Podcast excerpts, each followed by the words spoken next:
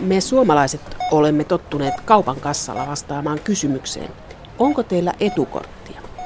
Ja monella asiakkaallahan on kortteja kukkaropullollaan. Kuluttajat uskovat hyötyvänsä bonus- ja kanta-asiakaskorteista, joilla kerätään tietoa heistä itsestään. Kortteja kantavat kansalaiset suhtautuvat niihin aika huolettomasti. Mutta huolestuttavaa on se, että kaikkien tietoja kokoavien yritysten suhtautuminen tietoturvaan ei ole moitteetonta. Tietosuojavaltuutetun toimisto selvitti kanta-asiakkuuksia. Ja yritysten omien arvioiden mukaan korttien haltijat ovat olleet vähäisessä määrin kiinnostuneita yksityisyydestään. Mutta toisaalta kuluttajalta edellytetään suurta aktiivisuutta saadakseen selville, mihin hänen tietojaan käytetään ja miten niitä käsitellään. Kuluttajalla on lain mukaan oikeus tarkistaa kaikki hänestä talletetut tiedot ja myös hänestä luodut profiilit.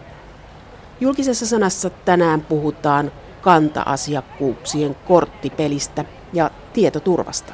Haastateltavina ovat tietokirjailija Petteri Järvinen, konseptipäällikkö Minna Ojala S-ryhmästä sekä tietosuojavaltuutettu Reijo Aarnio.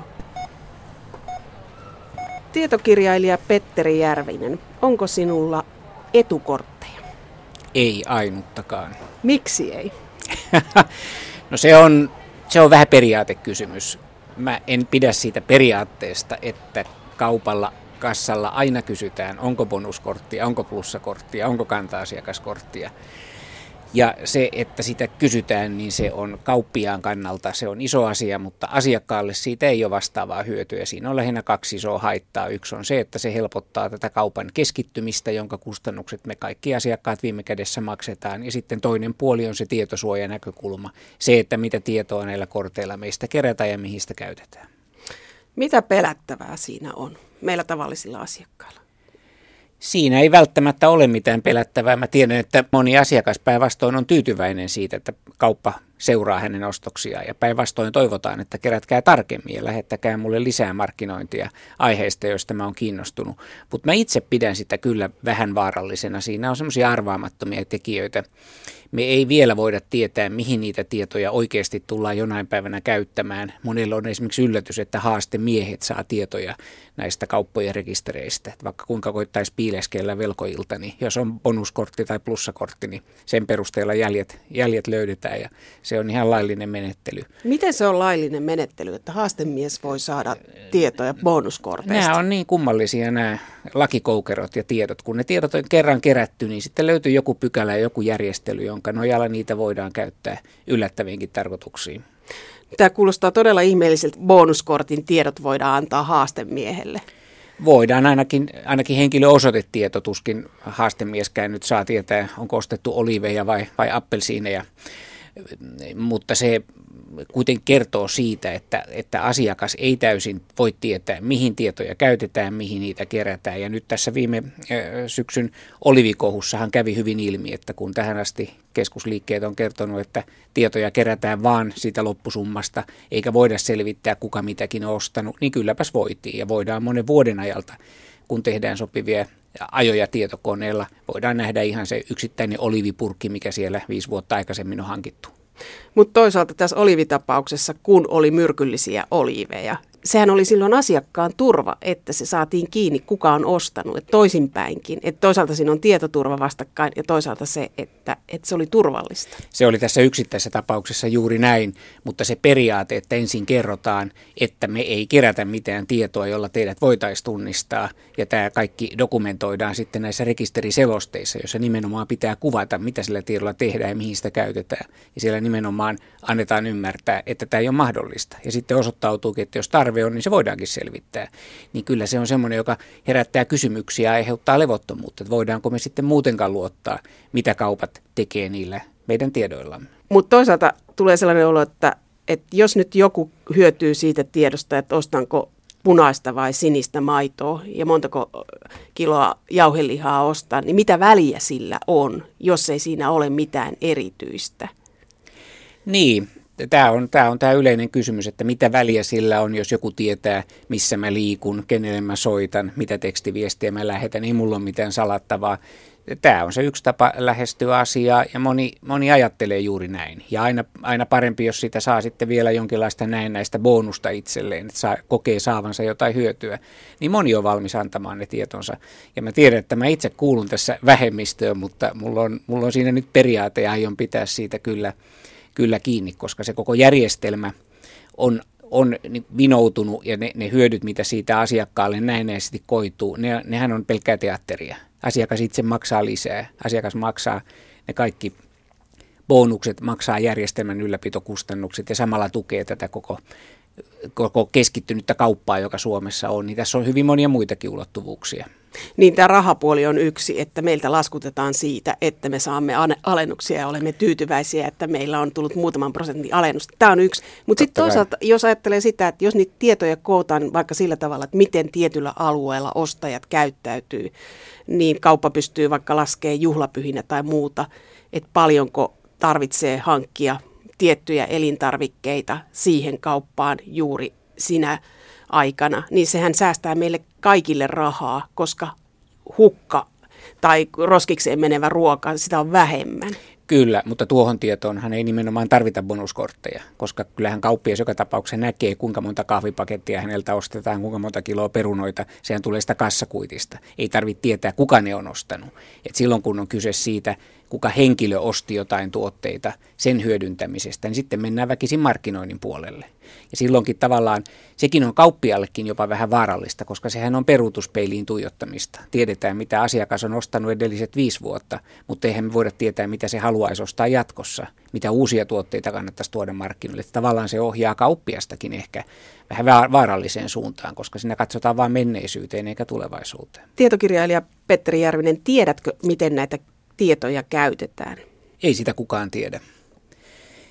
Näillä kaupoilla on rekisteriselosteet, ihan niin kuin henkilötietolaki määrää, ja niistä käy ilmi, mitä tietoja kerätään ja mihin niitä käytetään, mutta ne on aika yleisellä tasolla, ja sitten osoittautuu, niin kuin nähtiin, että tietoja voidaankin vetää yhteen jonkun toisen rekisterin kanssa, josta ei ehkä olekaan rekisteriselostetta, jota ei ole missään mainittu, ja sitä kautta sitten päästä ihan yksittäisiin ostoksiin kiinni, ja jokainen voi itse miettiä, kuinka arvokkaaksi laskee sen oman yksityisyytensä ja oman tietonsa, mutta kun kyse ei ole enää siitä yhdestä kaupasta, josta ostettaisiin ne perunat ja maidot, sen seuraamisesta, vaan nämähän on li- ketjuja, jotka seuraa kaikkia ihmisen kulutusta.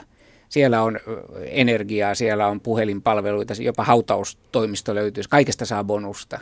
Ja kun tämä kaikki tieto voidaan kerätä yhteen paikkaan, niin sillähän voidaan läpivalasta koko ihmisen elämä, koko perhe, kaikki mitä tehdään, missä liikutaan sitä voidaan epäsuorasti lukea sellaisia asioita, mitä ihminen itsekään tuo ajatelleeksi omasta kulutuksesta ja omasta toiminnasta.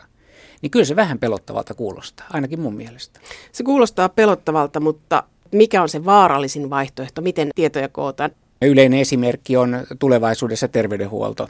Että jos joudutaan karsimaan tiettyjä hoitoja esimerkiksi tai rajoittamaan, kenelle annetaan pääsy johonkin eh, lääkehoitoon, niin sitten voidaan katsoa sieltä elintavoista, että kuka on ostanut tupakkaa ja polttanut 30 vuotta putkeen, vaikka se on ollut niin kuin epätoivottua ja valtio on yrittänyt valistaa kansalaisia, älkää tupakoiko, niin asetetaanko ne tupakoitsijat sitten jonon hännille sen takia, että heidän terveystietonsa on tällä tavalla saatavissa. Se nyt on yksi triviaali esimerkki, eikä varmaan ihan sillä tavalla tuu tapahtuu. Se on kuitenkin varma, että tällaisen kaikenlaisen asiakastiedon kerääminen ja hyödyntäminen taloudellisesti se tulee yhä houkuttelevammaksi, se tulee yhä helpommaksi teknisesti. Voidaan käsitellä yhä suurempia tietomassoja.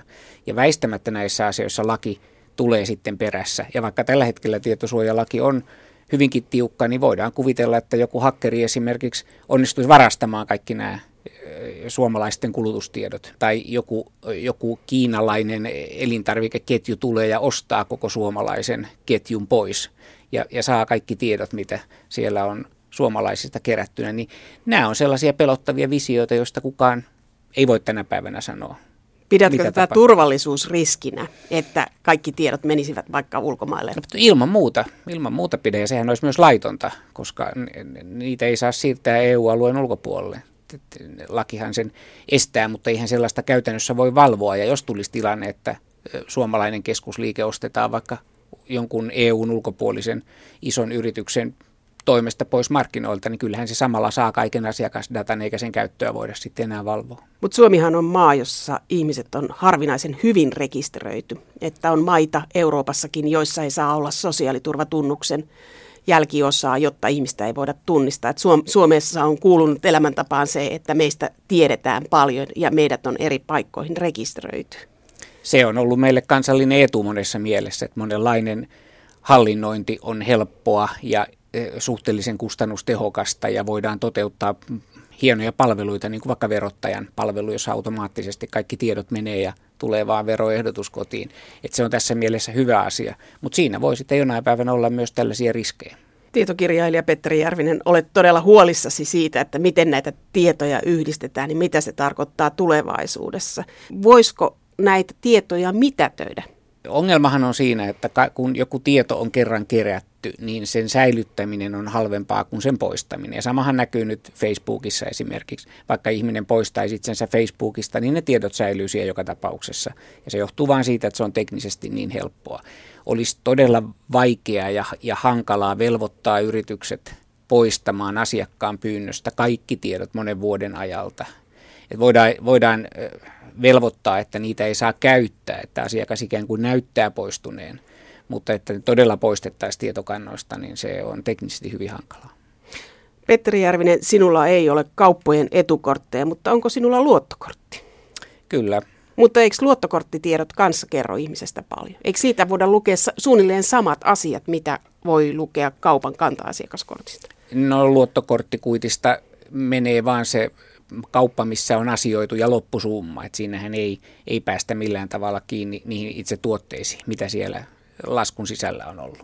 Et siinä mielessä se kertoo vähemmän. Toki sitten se, se on maantieteellisesti kattavampi, että siinä käy ilmi esimerkiksi ulkomaiset ostokset, että tätä kautta siinäkin on omat riskinsä, mutta luottokortilta on aika vaikea välttyä, jos aikoo ulkomailla toimia. Siellä on, on maita, joissa ei käteisellä myydä, eikä voi varata hotellia tai, tai vuokrata esimerkiksi auto. On pakko olla luottokortti. Siinä ei ole valinnanvaraa.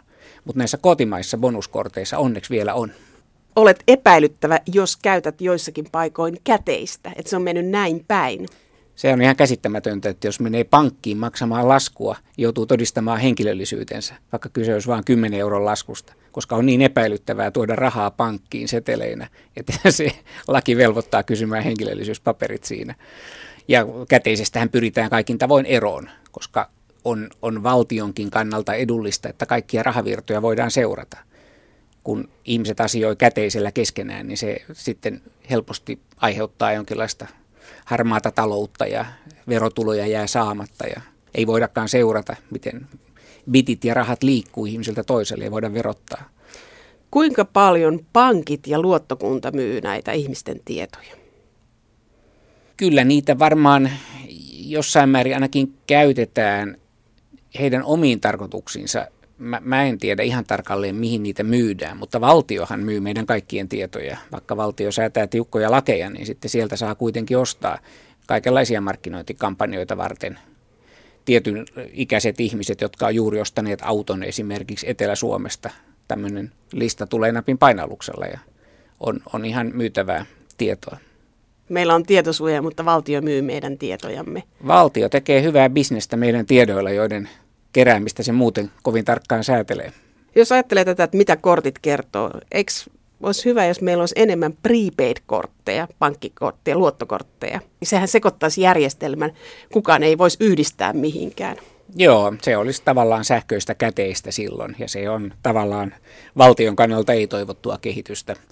Monissa muissa maissahan näitä prepaid-kortteja, varsinkin puhelimissa, käytetään hyvinkin ahkerasti, mutta Suomessa – me suomalaiset ollaan niin luotettavia ja helposti hallinnoitavia, että me, me, meitä voi laskuttaa jälkikäteen. Monissa muissa maissa täytyy laskuttaa etukäteen, mutta suomalaiseen voi luottaa. Se on myöskin suomalainen piirre, että meillä on näitä kanta-asiakaskortteja seitsemän miljoonaa. Se on ihan käsittämätön määrä, että suomalaiset pitää tällaisista. Miksi, Petteri Järvinen? Su- suomalaiset keskusliikkeet on tässä ihan maailman edelläkävijöitä suomalaiset keskusliikkeiden edustajat käy Amerikassa seminaareissa puhumassa ja neuvomassa, miten amerikkalaisten yritysten kannattaa käyttää omia asiakastietoja, koska me ollaan ihan maailman huippua näissä. Ja se varmaan johtuu siitä, että meillä on kaksi vahvaa vahvaa keskusliikettä ja niillä on yhteensä 80 prosentin markkinaosuus, mikä on aivan käsittämätön. Missään muualla ei ole vastaavaa. Ja, ja se on ehkä sitten antanut heille mahdollisuudet, en tiedä kumpi on syy ja kumpi seuraus, mutta on ollut semmoinen taloudellinen mahdollisuus kehittää vahvoja asiakkuusjärjestelmiä ja hyödyntää tietotekniikkaa paljon aktiivisemmin kuin monissa muissa maissa, joissa on sitten ehkä enemmän totuttu kilpailemaan hinnalla. Me ollaan huipputeknologian maa tässä luottokortti ja kortit kertovat järjestelmässä. Kyllä, ihan maailman edelläkävijä. Sitä harva tulee ajatelleeksi. Ja sitten voi miettiä, onko sillä jotain korrelaatiota sen kanssa, että meillä on myös Euroopan kalleimpiin kuuluva ruoka. Me ei ainoastaan myydä tietojamme, vaan me vielä maksetaan siitä ilosta, että me annetaan kulutustietomme kauppiaan käyttöön. Et se on aika mielenkiintoinen ajatus. Sitä sopii jokaisen bonusasiakkaan miettiä, kun seuraavan kerran – kaupassa asioi. Mutta onhan meillä yksi kauppa, jossa ei ole kantaa asiakaskorttia, se on Alko. Ja toisaalta se on kauppa, jossa on aikaisemmin seurattu kulutusta, että montako pulloa viinaa kuukaudessa Oli viinakortit, niin. joo. Mutta siellähän me ollaankin kaikki kanta-asiakkaita. Mm. Monopoli ei tarvitse. Monopoli ei tarvitse kanta-asiakasohjelmaa. Kaikki on kanta-asiakkaita joka tapauksessa. Mutta toisaalta tämä, mitä sä sanoit, että tämä myöskin on tämmöinen omaa liiketoimintaa suojaava, että kansallisesti suojaava järjestelmä. Kyllä. Että muut eivät pääse suomalaisille markkinoille. Mutta eikö tämä ole myöskin vähän niin kuin EUn alueella, että miten muut suhtautuu tähän suomalaisten korttipeliin? No sehän, sehän on juuri, kun se on niin ovelaa psykologiaa, että se myydään asiakkaille vapaaehtoisena, niin että asiakkaat saa itse päättää, otanko sen vai enkö. Tietysti jokainen voi myös käyttää käteistä aina, kun on mahdollista. On on suorastaan sääli, että nuoret esimerkiksi eivät opi käteisen merkitystä, eivät opi käyttämään rahaa, koska raha on heille vain virtuaalista numeroa jollain tilillä, jossain kortilla. Se raha ei tunnu miltään. Silloin on hyvin helppo elää yli, yli varojensa, ei pysty suunnittelemaan omaa talouttaan, kun ei koskaan näe niitä rahoja siinä oikeasti kädessä konkreettisesti. Jos sais, sais ne rahat seteleinä tohon ja näillä pitäisi elää viikko tai kuukausi, niin se auttaisi nuoriakin ymmärtää ihan toisella tavalla, miten tämä talous toimii, miten omaa taloutta hallitaan, mihin mun rahani menee, mitä mä voisin tehdä sille. Sen sijaan, että ne on vain numeroita jossain tilillä ja siinä on plussa tai miinus edessä ja se on ainoa, josta täytyy välittää. Tämä on aika yllättävää. Olet tietotekniikka-asiantuntija ja tietokirjailija ja sanot, että rahat takaisin. Raha on hyvä keksintö ihan siis seteleinä. Ja se, että nyt niistä pyritään eroon, niin sehän johtuu ihan kustannussäästöistä, joita kertyy sitten pankeille ja siitä valvontamahdollisuudesta, joka, joka syntyy valtiolle. Ei se välttämättä ole asiakkaiden eikä kuluttajien oma etu päinvastoin. Kaikki nämä talouden lait ja tekniikan lait suosivat järjestelmiä, jotka seuraavat ja valvovat meitä entistä tehokkaammin. Se on, se on yksityisyyden kannalta tosi ikävä juttu. Kaikki kehitys menee nyt siihen suuntaan.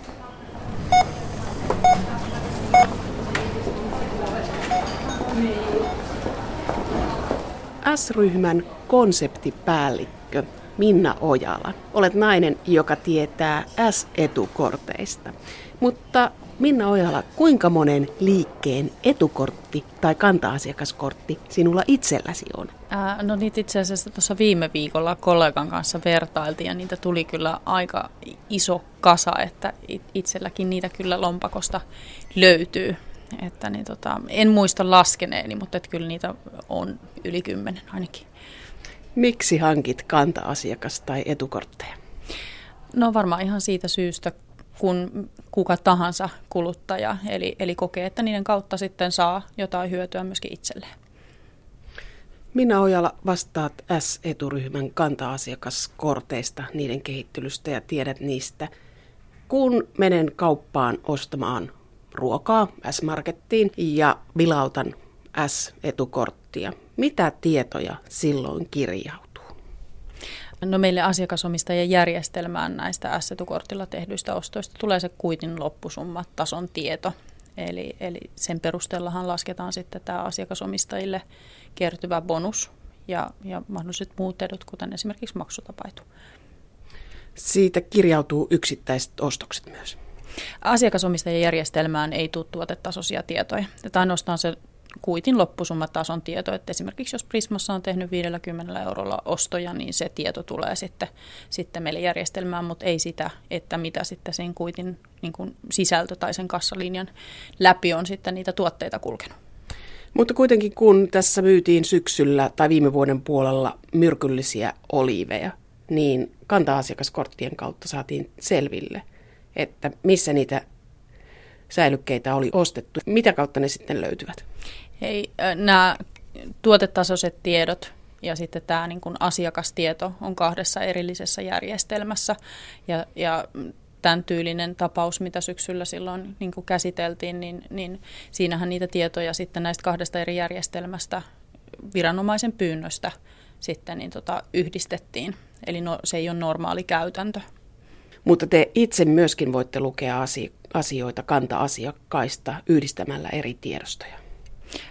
No, me toimimme sen mukaisesti, mitä meillä asiakasomistajarekisterin rekisteriselostella on sanottu. Eli meille ostoista tulee siihen asiakastietoon yhdistettynä se loppusummatason tieto. Asiakasryhmätasoisesti voidaan sitten kaupparyhmässä niin kuin liiketoiminnan kehittämiseksi myöskin tämmöisiä tuotetasoisia tietoja käyttää. Silloin yleensä puhutaan siitä, että esimerkiksi jonkun tietyn myymälän valikoimaa kehitetään, katsotaan, että minkä, minkälaisia, minkälainen valikoiva pitäisi jollain tietyllä alueella olla niin, että se asiakas asiakasomistajille olisi mahdollisimman niin kuin relevanttia, he löytäisivät sieltä ostettavaa. Kun liittyy kanta-asiakkaaksi tai ottaa kaupan etukortin, niin niissä ei ole, äh, asiakkaalla ei ole mahdollisuutta rajata asioita ulkopuolelle. Se on jo ota tai jätä tilanne. Miksi näissä lomakkeissa ei ole mahdollisuutta rajata jotakin asioita tai tietoja ulkopuolelle? No asiakasomistajaksi eli osuuskaupan jäseneksi liittyessä, niin tietysti asiakasta informoidaan, hänellä on niin kuin mahdollisuus selvittää ja niin kuin tutustua siihen, että miten hänen tietojaan tullaan käyttämään. Ja, ja tämä meidän asiakasomistajuus perustuu osuuskaupan jäsenyyteen ja, ja osuuskaupan jäsenillä on myöskin sitten, sitten niin kuin oikeus etuihin, kuten bonukseen, joka on ostohyvitys siitä, ni, niin kuin niistä ostoista, mitä hän tekee. Ja hyvin useille asiakasomistajille se on myöskin se syy, minkä takia he liittyy asiakasomistajiksi, eli, eli haluavat sitä bonusta niistä ostoista. Myyttekö te näitä tietoja, mitä teillä rekisteröityy? S-ryhmästä ei myydä, eikä myöskään luovuteta näitä asiakkaiden tietoja mihinkään. Eli me käytetään niitä itse S-ryhmän toimijoiden niin tota, liiketoiminnan kehittämiseen ja tämän asiakassuhteen hoitamiseen. Mitä kaikkea te teette näillä tiedoilla, mitä meistä on? No ensisijaisesti näitä SYMA-asiakasomistajajärjestelmässä olevia tietoja tietysti käytetään siihen sen jäsensuhteen hoitamiseen ja, ja sitten tietysti niin kuin siihen jäsenviestintään ja myöskin markkinointiin. Eli nämä on niitä ensisijaisia niin kuin tapoja käyttää sitä tietoa. Jos te käytätte markkinointiin, niin silloinhan te keräätte myös niitä yksittäisiä tietoja markkinointia kohdennetaan meillä niin kuin esimerkiksi sen perusteella, että minkä osuuskaupan jäsen on ää, tai että minkä, minkälaista ketjua on käyttänyt tai esimerkiksi sen perusteella, että minkä ikäinen asiakas on. Eli ei tarkoita sitä, että niin kuin käytettäisiin siinä niin kuin yksittäisen niin kuin oston tietoja, ja niitä meillä ei ole käytettävissäkään tässä näin niin kuin markkinoinnin pohjana tässä asiakasrekisterissä. Se on meille niin kuin kunnia-asia, että me pidetään niistä asiakkaiden tiedoista niin kuin hyvää huolta, ja se on myöskin meille menestymisen edellytys. Ei voi toimia sillä tavalla, että niin tota, että jotenkin niin kuin huolimattomasti näitä asiakastietoja käsittelisi. Eli siitä näkökulmasta näkisin, että, että me ollaan niin kuin asiat hoidettu hyvin, eli, eli se ei niin kuin sillä tavalla niin kuin tämä keskustelu huolestuta. Päinvastoin se on mun mielestä hyvä, että näistä asioista keskustellaan ja luodaan myöskin niitä yhteisiä pelisääntöjä, jotta sitten esimerkiksi kuluttajankin näkökulmasta niin olisi helpompi luottaa siihen, että ne yritykset, jotka meidän tietoja käsittelee, niin tota, toimii jonkun tiettyjen pelisääntöjen mukaan ja pitää korkeata moraalia siitä, että, että niin kuin mitä tietoja kerätään ja miten niitä, miten niitä hyödynnetään ja miten ne suojataan. Tietosuojavaltuutettu Reijo Aarnio. Tässä vastikään tehtiin selvitys kanta-asiakkuudesta ja teillä oli tutkimuksessa sata yritystä, jossa on tämmöinen kanta-asiakas- tai etukorttijärjestelmä. Löytyykö tutkimuksessa yllätyksiä? Mun mielestä yllätys on ensinnäkin se, että että, niitä on ihan uskomattoman paljon näitä, näitä erilaisia järjestelmiä. Se oli, se oli tietysti ensimmäinen yllätys. Sitten noin, noin yleisesti ottaen toinen yllätys oli se, että aika moni näistä firmoista ei itsekään tiennyt, minkä takia niillä on kanta-asiakasjärjestelmä. Tai ne selitykset, mit, mitä, mitä me saatiin, oli sitten vähän semmoisia sen tyyppisiä, että, että se osoittaa vähän, että siinä mennään kuin ajopuu tällaisen yleisen bisneksen kehittämisen kannalta. Kolmas, kolmas yllätys ehkä voisi olla sellainen, että niin se vaan on, että nämä järjestelmät on äärettömän monimutkaisia ja siellä on monta toimijaa ja kukaan ei oikein tiedä, että kuka sen päällä istuu. Reijo Aarnio, mikä siellä oli huolestuttavinta? Kaupan, kaupan järjestelmät, niin, niin ne muuttaa muotoaan. Kun ne on tehty tällaiseksi niin kilpailu, kilpailussa menestymisen takia, niin kilpailu kun kiristyy, järjestelmät muuttuu. Ja aina kun jotain mennään muuttamaan, niin se on, se on iso, iso osaamishaaste ja viestintähaaste ja, ja IT-haaste ja niin edespäin. Ja kyllä, kyllä äh, kun, kun tähän, niin kun tähän konseptiin liitetään, että meillä tulee radiotaajuusteknologia käyttöön, meillä oven takana pilkottaa biometriikan käyttö ja, ja ties mitä. Miksei sitten sit näiden järjestelmien niin kuin laajen, laajeneminen kansainvälisiksi ja lentoyhtiöiden kortithan on, on esimerkkejä siitä, että ne nyt sitten käy melkein missä tahansa. Jos tämä kehitys ei tapahdu hyvin suunnitellen ja, ja hallitusti, niin se mua vähän pelottaa, että, että osataako tai osaako nämä toimijat siihen kilpailuun reagoida oikealla tavalla pahin uhkakuva? Pahin uhkakuva tietysti pitäisi niin kuin nähdä yksittäisen ihmisen kannalta ja sitten ihan, ihan niin kuin järjestelmien kannalta. Ja tota, yksittäisen ihmisen kannalta tietysti niin, jos häntä koskevat tiedot muuttuu, karkaa, niitä käytetään väärin sellaiseen tarkoitukseen, johon, johon niitä ei ole alkaen tarkoitettu käytettäväksi, niin lopputuloksesta voi vaan arvioida. Voi olla, että, että, tota, työpaikka jää saamatta, vakuutus jää saamatta, ää, ties mitä haittaa, haittaa sitten ihmiselle tulee. Infrastruktuurin tasolla, jos tällaisia järjestelmiä esimerkiksi hakkeroidaan, ja siellä, siellä menee ihmisten luottokorttitiedot, siellä menee käyttäjätunnus, henkilötiedot, ja näin edespäin, niin niitä, niitä käytetään. Rikolliset käyttää niitä johonkin. Tällainen tietoverkkorikollisuus on kovinta ammattimaista rikollisuutta tällä hetkellä, että, että se käsitys, että se on pikkupoikien puuhastelua, niin siitä on aika ajanut komesti ohi, että se on, se on ihan täysveristen ammattilaisten tekemää puuhaa. Jos meidän systeemi pettää, tiedollinen infrastruktuuri pettää, niin huonostihan meidän käy. Meillä on aina puhuttu pankkisalaisuudesta ja sitä on pidetty pyhänä, mutta näihin kanta-asiakkuuksiin me kuluttajat suhtaudumme aika huolettomasti ja tuntuu, että siellä toisessa päässäkin suhtaudutaan ei samalla tavalla kuin pankkisalaisuuteen, mutta siihen pitäisi ilmeisesti suhtautua kuin pankkisalaisuuteen. Maailma on muuttunut sillä tavalla, että asiakkuus on entistä tärkeämpi ja, ja niin kuin tämä tutkimuskin osoitti, niin aika moni vastaaja sanoi, että vanhojen asiakkaiden pitäminen tyytyväisenä on, on parempaa bisnestä kuin uusien hankkiminen. Mikä tarkoittaa tietysti sitä, että jos niistä asiakkaista pidetään hyvää huolta, niin niiden tiedostakin pitää pitää hyvää huolta. Eikä niitä silloin jaella tuolla kuin sähkösanomia kilpailijoille tai, tai jollekin, jollekin kolmannelle osapuolelle. Ja tämä kehitys on, on varmasti sellainen, että sen tunnistaa tuot noin. Ja, ja no ehkä toisaalta toisaalta sit sitä on vähän vaikea nähdä, kun nämä, nämä järjestelmät itsessään paisuu. Kaiken kaikkiaan niin asiakasinformaatio on firman tärkein, tärkein tota, taloudellinen voimavara. Tämä on aika erikoinen tilanne, että nämä firmat, jotka kokoo, nyt ei puhuta näistä suurista ketjuista, joilla on ihan ilmeisesti selvät kuviot, mihin tietoja käytetään, miten niitä luokitellaan, koodataan, mit, mitä kaikkea. Mutta sitten on paljon pieniä yrityksiä, joissa on kanta-asiakkuuksia myös.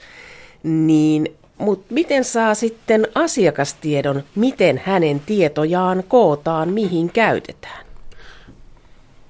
Aina silloin, kun, kun tuollainen kysymys esitetään, niin se kertoo meille, että, että asiat ei ole niin hyvin kuin niiden pitäisi olla. Eli näiden, näiden, jotka näitä järjestelmiä pyörittää, jotka kuluttajista kerää tietoa, heidän pitää aktiivisesti olla, olla tota, kertomassa ihmisille, olla läpinäkyviä ja, ja sillä tavalla, että ihminen tietää, mihin hän ryhtyy ottaessaan jonkun kanta-asiakaskortin käyttöön. Ja, ja tota, jos ylipäänsä tuommoinen kysymys joudutaan esittämään, niin meillä rupeaa heti kellot soimaan. No nythän oli tapaus viime vuonna, että lähti myrkyllisiä säilykkeitä liikenteeseen. Ja mistä ostajat selvisi? Se selvisi kanta-asiakkuuksien kautta. Ja on väitetty, että tällaisia yksilöityjä tietoja kanta-asiakaskorteista ei voi lukea. Ja kuitenkin ne voitiin lukea. Sitten perusteltiin sitä sillä, että se oli kahden tiedoston yhdistäminen ja hätätapaus. Mm. Oliko todella Reijo Aarnio, tietosuojavaltuutettu, niin, että vain viranomaisten pyynnöstä ja kahta rekisteriä yhdistämällä saatiin tietoon, ketkä olivat ostaneet myrkyllisiä säilykkeitä? No tässä tapauksessa me, me pyydettiin sitten, sitten tota, sekä viranomaisilta että, että kyseistä kanta-asiakasjärjestelmää pyörittävät tahot selvitys, mitä siinä oikein tapahtui. Ja se selvitys osoitti ensinnäkin sen, että, että viran, näitä tietoja ei toimitettu viranomaisille. Sitten, sitten se osoitti sen, että, että kyllä näitä, näitä eri tiedostoja, jo, jo, jo, joilla sitten näitä bonuspisteitä sun muita hallinnoidaan, niin niitä, niitä tämän tapaisessa tilanteessa voidaan yhdistää. Nyt oikeastaan ihan yhtä kiinnostava kysymys kuin se, että, että tuli ikään kuin yllättäen nyt esille, että näin voidaan menetellä, on se, että pitäisikö niin menetellä. Eli jos kauppa myy jotain tuotetta, joka on, on näköjään hengenvaarallista kuluttajille, ja, ja sitten ei se ryhdykään mihin, mihinkään toimenpiteisiin, jos tulee tällainen, tällainen myrkytys tai vastaava epäilys. Mitäs me sitten suupannaan? Ja, ja tota, tämän takia niin ei, ei voi tulla sellaista tilannetta, se, se on, se on niin kuin, kaikki osapuolten kannat verinen vääryys, jos ei nämä järjestelmän ylläpitäjät kerro, että et, tota, mitä ominaisuuksia siihen liittyy. Kolikon toinen puoli, tietysti tietosuojan kannalta on se, että et, et, tota, jos ajaudutaan siihen pisteeseen, että kauppa ikään kuin ä, alkaa markkinoida näitä turvallisuuden parantamisella, osta meitä, niin me, me, me pystytään sitten pelastamaan sun henki, jos olet ostanut jotain myrkyllisiä tuotteita. Me sanotaan, että, että se ajattelumalli on väärä, eli kyllä pitää etukäteen huolehtia siitä, että ne tuotteet, joita kaupan hyllyllä on, niin ne on turvallisia.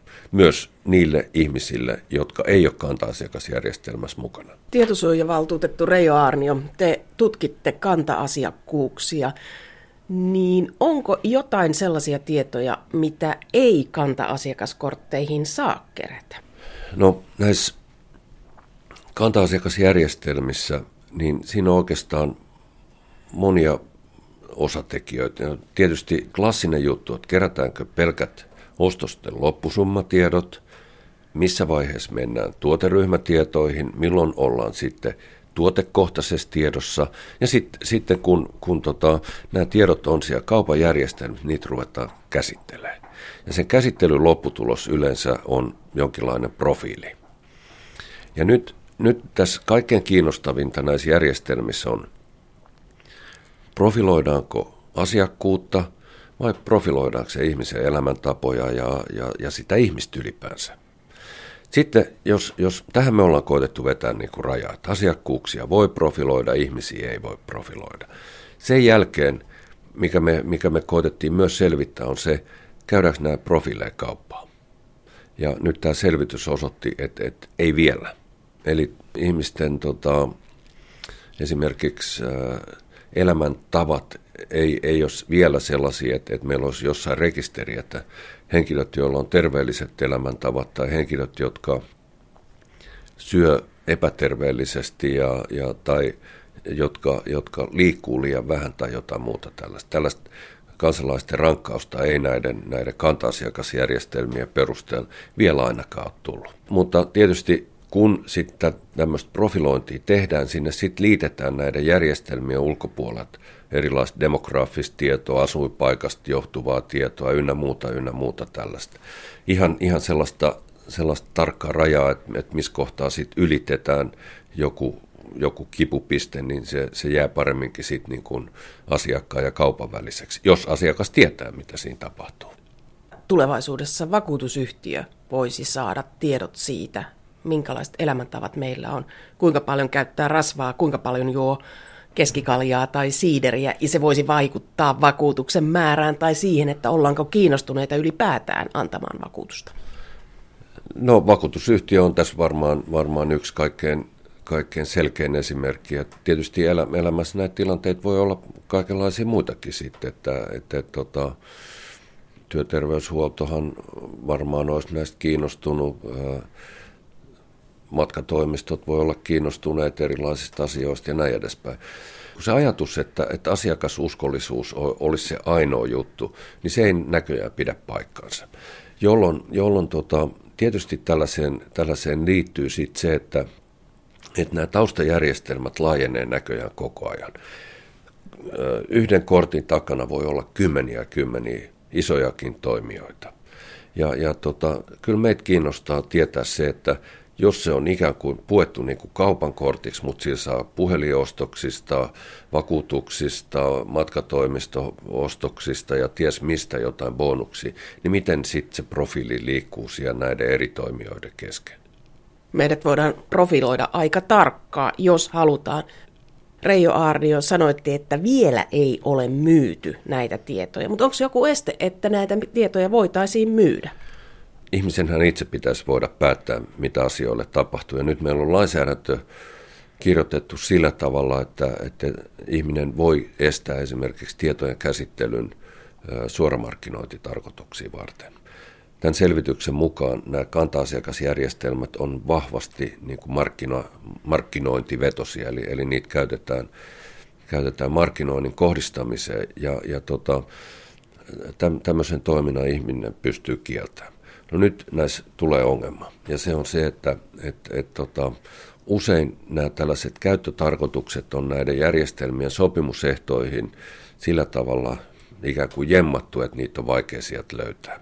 Ja kun niitä on vaikea löytää, niin, niin, niin tota, myös sitten, sitten itse päättää, miten, miten hän haluaa olla mukana, kuluttaja haluaa olla mukana näissä järjestelmissä, niin se päätöksenteko ikään kuin hämärtyy ja on, on vaikea tehdä päätös, jos et tiedä, mitä kaikkea siinä, siinä tapahtuu. Meidänkin tekemä selvitys osoitti sen, että ihmiset suhtautuvat aika, aika rennosti näihin järjestelmiin, mutta kiinnostuneesti. Ja se varmaan, varmaan sitten tota, toisaalta ilmenee sillä tavalla, että, että erityisesti isot ketjut on panostanut aika tavalla osaamiseen ja turvallisuuteen ja tämän tapaisiin asioihin. Sekä, sekä ihan, ihan oikeudellista osaamista, bisnesosaamista, mutta sitten myös tietoteknistä osaamista. Nämähän, nämähän on teknisesti aika, aika mielettömän iso järjestelmiä kun haluaa lopettaa kanta-asiakkuuden, niin häviääkö ne tiedot? Voiko pyytää, että tiedot hävi, hävitetään lopullisesti tiedostoista? Suomalainen lainsäädäntö on erittäin edistyksellistä tässä mielessä ja, ja se, sehän lähtee siitä liikkeelle, että sitten kun ei ole enää käyttötarkoitusta olemassa, niin sitten ne tiedot viimeistään siinä vaiheessa pitää hävittää. Eli Suomessa on niin aina lähdetty liikkeelle siitä, että jep, enemmän tai myöhemmin ne tiedot häviää. No nyt, nyt tota, Euroopan unioni on tällä hetkellä uudistamassa tietosuojasääntelyä ja sieltä ollaan tuomassa semmoista right to be forgotten ajattelua, ja joka, joka siis on Suomessa jo aina ollut. Kun me tehtiin tämä selvitys, niin, niin, niin tota, se osoitti, että kaikki kanta-asiakasjärjestelmiä ylläpitävät tahot ei ole etukäteen miettinyt, että milloin niistä tiedoista päästään eroon. Tämä on ihan, ihan semmoinen tyypillinen virhe, että, että tavallaan se asiakkaan kohtaaminen osataan suunnitella aika hyvin. Mutta sitten sit kun tiedoista pitäisi päästä eroon, niin siinä meneekin sormi suuhun. Ja sen takia niin, niin meillä on lehtien etusivuilla, että kaatopaikat löytyy ja sieltä ja täältä, koska sitä, sitä ketjua ihan sinne, kun, kun ne bitit päätyy siitä bittien taivaaseen, niin sitä ei, ei yksinkertaisesti vaan ole älytty miettiä. Eli sen yksittäisen ihmisen poimiminen on niin kallista, että se jää helposti tekemättä. No kyllä, kyllä tota, nämä pyörii ohjelmilla. ATK-ohjelmilla ja, tai IT-ohjelmilla, ihan mitä sana halutaan käyttää. Ja, ja jos ei siinä ohjelman rakentamis- ja suunnitteluvaiheessa ole otettu tällaista asiaa huomioon, niin sitten se voi tulla kalliiksi. Mutta mut se, että se, et, et yhden yksittäisen ihmisen poimiminen tulee kalliiksi, niin mä en löydä laista sellaista perustetta, että voisi sanoa, että me ei sen takia hävitetä tietoja. Reijo Arnio, tietokirjailija Petteri Järvinen sanoi, että näitä kanta-asiakkuustietoja on mennyt myös haastemiehille. Miten se on mahdollista? No tosiaankin sellainen, sellainen väite on esitetty ja meillä on tällä hetkellä muistaakseni asiaa koskeva juttu just vireillä, jossa me koitetaan sitä selvittää. Yleensä kun niin kuin järjestelmistä puhutaan, niin niillähän on tyypillistä, että sinne on aika hyvät logiominaisuudet rakennettu, että jos sieltä jotain tietoja lähetetään jonnekin, niin siitä jää jälki. Mutta sitten meillä on tällaista tällaista sosiaalista kanssakäymistä, jossa voi olla, että haastemies soittaa jollekin tutulle kantaa asiakaskorttifirmassa työssä olevalle ihmiselle ja kysyy, että kuule, että mä etsin tällaista, että katsoa. Ja sitten tapahtuu tätä tällaista sosiaalista hyväksikäyttöä, ja, joka, joka siis ei lähtökohtaisesti varmaankaan ole sallittua. Ja nyt me selvitetään, että kummasta tässä on kysymys meidät voidaan jäljittää monella tapaa, että tämä on, että jos teet rikoksen, niin tämä kanta-asiakkuus on aika huono homma, mutta sitten jos ajattelee tavallista kansalaista, joka käy ostaa maitoa, sikanautaa, mm. leipää kaupasta, ajaa ratikalla, kuittaa itsensä kortilla, joka tietää, missä hän on liikkunut, mm. maksaa luottokortilla, luottokorttikirjaa. Meistähän jää ihan mielettömästi jäl- jälkiä ja puhelimen perusteella meidät voidaan paikantaa. Niin äh, mistä meidän pitäisi olla huolissaan yksityisyyden suhteen, koska jälkiä joka tapauksessa jää? No idea on tietysti se, että, että, että ihmisten itsemääräämisoikeutta, niin sitä, sitä pitää vahvistaa ja siihen tietosuoja on, on suunniteltu.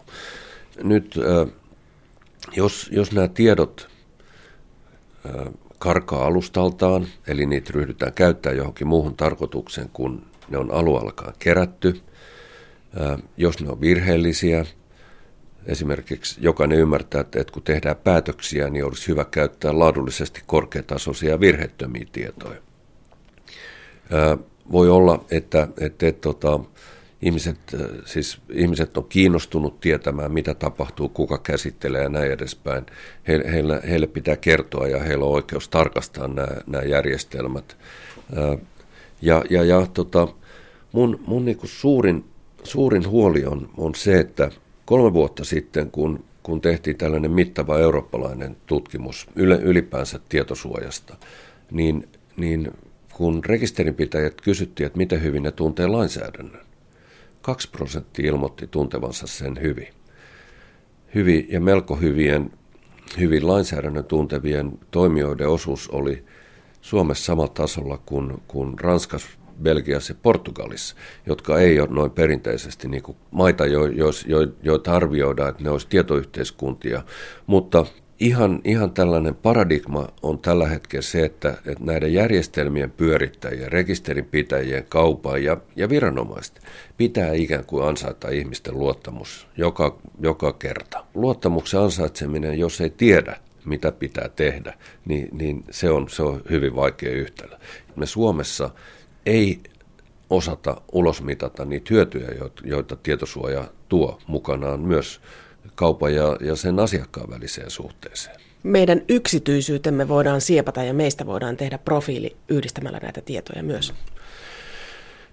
Joo, valitettavasti niin, niin tänä päivänä jo joudutaan puhumaan tämmöisestä digitaalisesta väkivallasta, että kun Mannerheimin lastensuojeluliitto on, on selvittänyt koulukiusaamista, niin neljäsosa siitä tapahtuu digitaalisesti. Parisuhdeväkivalta on, on, on siirtynyt tuonne verkkoon laajassa mitassa. Ää, identiteettivarkaudet nostaa edelleen päätään koko ajan. Ja kun ihminen menettää sitten kontrollin itseään koskeviin tietoihin, niin kyllä, kyllä siitä varmasti monenmoista harmia sitten tulee.